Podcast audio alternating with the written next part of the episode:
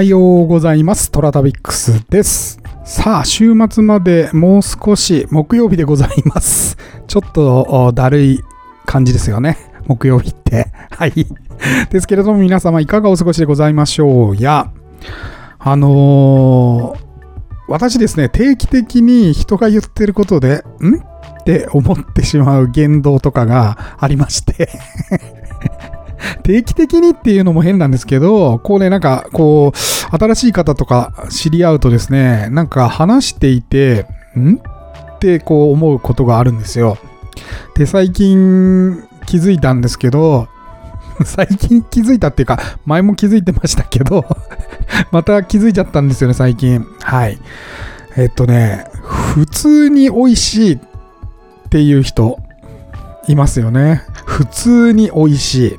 例えばなんか一緒にね、えーまあ若い人に多いんですけど、ご飯とか行って、えーあるいはみんな会社の同僚とかで行った時に、あ、これま、これ普通にうまくない？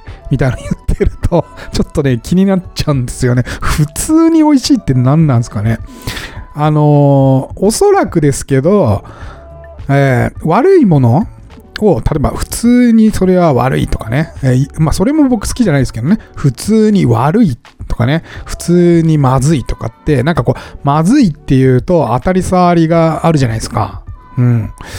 だから、あの、なんかちょっとその、まあ緩和するために普通っていう言葉をつける癖が若者あるんだろうなと思っ思ってるんですよ。前から。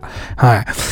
だけど、なんか、いいものをいいってって言わないって、ちょっと意味がよくわかんないんですよね。うん。うまいならうまいじゃないですか。うん。普通にうまいとうまいの違いがよくわかんなくて、ちょっと下がってる感じもするじゃないですか。まあ今、なんか話しながら、下がってて、る下がってるように見えて実は上げてますよみたいなことなのかもしれないんですけど普通にうまいってすげえ腹立つなと思って 結構僕そういうことを言われた瞬間にちょっとパッと止まっていやいやいや意味がわかんないんだけどって言っちゃうんですよね真顔で、うん、普通にまずいも良くないですよね。うん。何なんですかねこういいものはいいって言わないととかね悪いものを悪いって言わないのってなんでなんだろうなってすごい、えー思ってますね。うん。まあ、曲解すれば、ちょっと日本人の奥ゆかしさを最新の言葉で表してるみたいなことを言う方もいらっしゃるんでしょうかね。ちょっと、普通にうまいはマジで意味がわかんないです。はい。えー僕もちょっと言っちゃいますけどね、たまに。ちょっと、ちょっとすごいとか言っちゃいますけど、うん。あの、まあ、考えながら話してるのかもしれないけど、普通にうまいはね、やめた方がいいと思う。はい。じゃあ早速行きましょう。天に軌道があるごとく人それぞれに運命というものを持っております。この番組はフォロワー30万人、日本全国を旅するインスタグラマートラタビックスが懐かしい街並みをご紹介したり、旅のよもやま話をすることで奥様の心の悩みを解決する番組でございます。はい。えー、てなわけで、木曜日なので、えー、まとめてやっていたチンコ旅をちょっと分解しましょう。はい。えー、日本各地の弾痕を祀る神社を巡る旅でございます。えーこのチンコ旅、えー今日のチンコ旅は、すいません。朝からチンコチンコ言って、えー熊本県の淡島神社でございます。はい。えー実はですね、長崎の話を以前したのを覚えてらっしゃいますかね？このチンコ旅に関して。はい。長崎で行って、まあちょっと、あの、腹帯をですね、えー代々、こう、無事に生まれた方が、えー無料で腹帯を奉納して、で、えー境内に無料で腹帯が置いてあってて、妊娠中の方がそれを持って帰るみたいな、えことがずっと続いている場所があったんですね。で、そこの名前も淡島神社と言います。えーところがですね、この今ご紹介している淡島神社と漢字が違うんですね。うん。えー今ご紹介しているのは、阿波に、えーまあ、山辺っていうんですかね。左側が山で、右側が鳥かな？の淡島神社ですね。えー以前ご紹介したのは、阿波は一緒で、島が、えーまあ、日本列島の島、島という字で、淡島神社という風になってました。うん。なんかね、バリエーションが結構淡島神社に関してはあるようで、えっ、ー、と、これ以外にもいろんな泡の部分が違ったりとかしてたりします。うん。日本各地にあるようで、えー、ただですね、共通してるのは、おそらく少な彦名の神を祀っていらっしゃるようですね。えー、まあ、いろいろあるみたいなので、ちょっと興味のある方は調べてみてください。はい。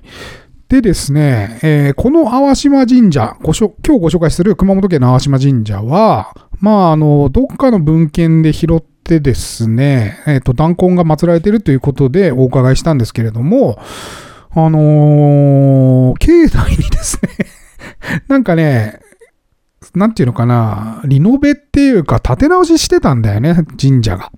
だからなんかこう、建築のあの、なんていうのこう、ブルーシートみたいなので囲まれちゃってて、中は見なかったんですけど、入り口にですね、めちゃくちゃ小さい鳥居がありまして、え世界で一番小さい鳥居って書いてありました。もう本当かどうか知らんけど。はい。えー、で、そこを見ながら中入ってったらね、弾痕がないんですよ。うん。で、前から話してる、なんか九州地方によくある小さい鳥居が、ここも3つ並んでおりまして、で、安産祈願とか、あ、安産祈願っていうか子宝ですね。とか、学業成就とかで、えー、それぞれ鳥居が置かれていて、そこを通れると、例えば合格するとか、えー、そういったことをやられているようでした。うん。で、まあ、奥の方に行 ってですね、なんかタイがいっぱい歌ったんで、なんだこれと思って、まあ、めでたいっていうことでタイだと思うんですけど、そのね、奥側に ちょろちょろちょろっとこう、ニョロニョロのようにですね、ニョロニョロのように、あのー、立ってました。あとその隣になんか椅子みたいに大きい一物が横たわってたんですけど、こなんかこんな扱いになっちゃったみたいですね私が見た文献ではもうものすごく大々的に書いてあったんですけど、もう奥にね、や追いやられてしまったようで、はい。えー、ちなみにここのご縁起、ご縁起というかご由緒を言っとくと、1633年、だ結構新しいですね。江戸時代に入ってから、まあここにおじいさんおばあさんが住んでいたと。で、そこにですね、みなりの貧しい僧が来るわけですね。で、一晩泊めてほしいっていうことで、まあ、快く招き入れて、ご飯も出してやって、で、えー、その夜ですね、神様が、まあ、老夫婦の夢の中に出てきたと。で、我は淡島の神なるぞと。えー、信心深き何時らに幸を授けんというふうに神様が言って、で、翌朝ですね、えー、僧が普通にお礼を言って旅立ったんですけれども、えー、帰ってですね、その枕元を見てみると、なんか神様の像があったということで、えー、夫婦は大変喜んで、それを祀ったのがこの神社の始まりというふうに言われてるそうです。うん。なんかよくありそうな伝説的な話ですよね。はい。えー、で、これが少な彦名の御事に間違いないというふうに、まあ、思ったらしいです。はい。少な彦名はですね、ものすごく有名な神様です。名前は聞いたことなくてもみんな知ってる神様です。えー、一寸法師ご存知ですよね。あの茶碗に乗って、え、出かけていく、あの、童子の話。はい。一寸法師は少な彦名の神がモデルと言われていて、えー、イザナギ、イザナミの神よりももっと昔からいる神様というふうに言われてます。もう原初の神様に近い神様と言われていて、なんか急にお椀に乗って来たらしいです。すごいちっちゃい神様が。はい。ということで、なんかこの小さい鳥居が祀られてるっていう風に、ここでは書かれてました。はい。あのー、なんで九州地方に、その、なんか、小さい鳥居をくぐる習慣ができたのかですね、定かではなかったんですよ。ちょっといろいろ文献も漁ってみたりしたんですけど、あの、ネットでも調べてみたんだけどね、なんか、あんまりこう、パッと、これだっっていうのはなくて、でも、大体この子宝とか、私が追いかけてるような弾痕系の神社には、えー、漏れなくこの小さい鳥居をくぐるものが置いてあるようですね。うん。なんかセットで、セット販売したんでしょうね、どっかのタイミングで。それがもしかしたらこの、まあ、1600年代になんかこう小さい鳥ね、置いたのかもしれない。流行ってたのかもしれないね。メインストリームでね。はい。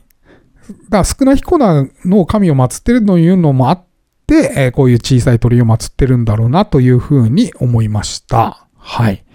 えー、旅の当初の目的とはちょっと 違ってしまったんですけれども、まあなんかちょっとそういう日本一小さい鳥居とか書かれてたりとか、小さい鳥居がいくつも置いてあってくぐるとか、まあそういう習慣をやられ、な盛んにやられてるのは、ここでよくわかりました。